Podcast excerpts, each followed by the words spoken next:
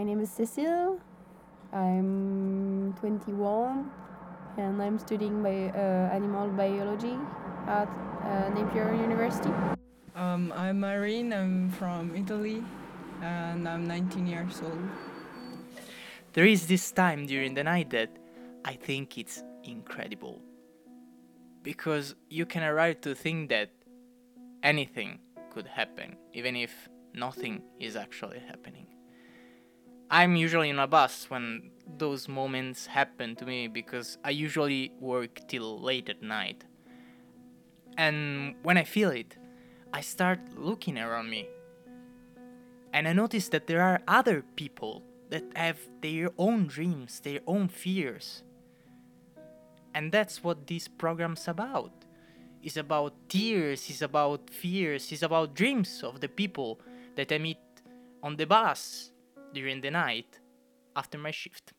Uh, I arrived uh, last year in, at the beginning of September, so it's almost one year and a half that I've been in Edinburgh.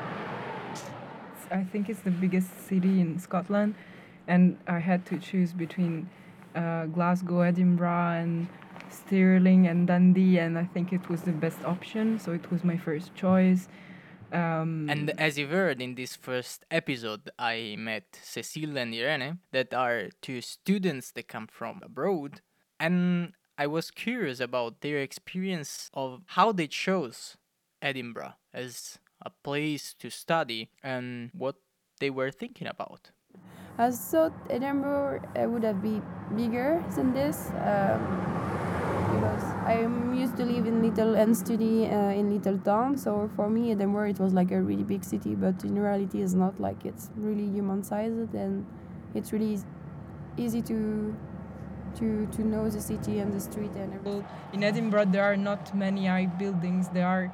It seems more like uh, countryside because it's so green and full of parks and everything. So I really love it, and I think it's not small and it's not big. It's it's like the perfect uh, measure. I don't know. I didn't really expect anything. I, I didn't really know a lot about Edinburgh before coming here, um, because I didn't really have the time to, to learn a lot bef- uh, before coming here about the city. So I mean, I I I, I don't um, I think I didn't think very much about living in Edinburgh before coming here because um, I I prefer not thinking much about how it will be and I prefer living uh, concretely in the city afterwards. And this Um, made me think about uh, Donald Miller that said, When you stop expecting people to be perfect, you can like them for who they are. So I became curious about how now is living abroad. Yeah, I think it's challenging because most of the people I know they they just live close to to their uh, houses and they come back like uh, twice each month this kind of things. While if you if you live abroad you don't have this opportunity and so this is exactly what I wanted to do because I want to improve myself like my language skills. And I think living in a different country is is very good because you can kind of open your mind it's like it's not your country you have to get used to other um, i don't know um, to other traditions and ways of life I don't know. It's like I can't I can't really choose. It's like the whole experience. It's like I, I think you change a bit after this kind of experience. So maybe you're more, I, I guess you're more open-minded and you're less scared of doing new stuff.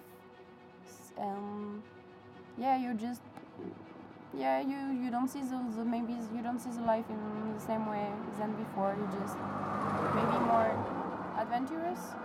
And the worst thing uh, i don't know there are not really bad side of being abroad. I mean it's great. And yes, I can say it either. It's great being abroad, but now I have to finish everything because time is running out. And what I can just say is that I hope to see you around Edinburgh, uh, and I hope to see you for the next episode of After the Shift.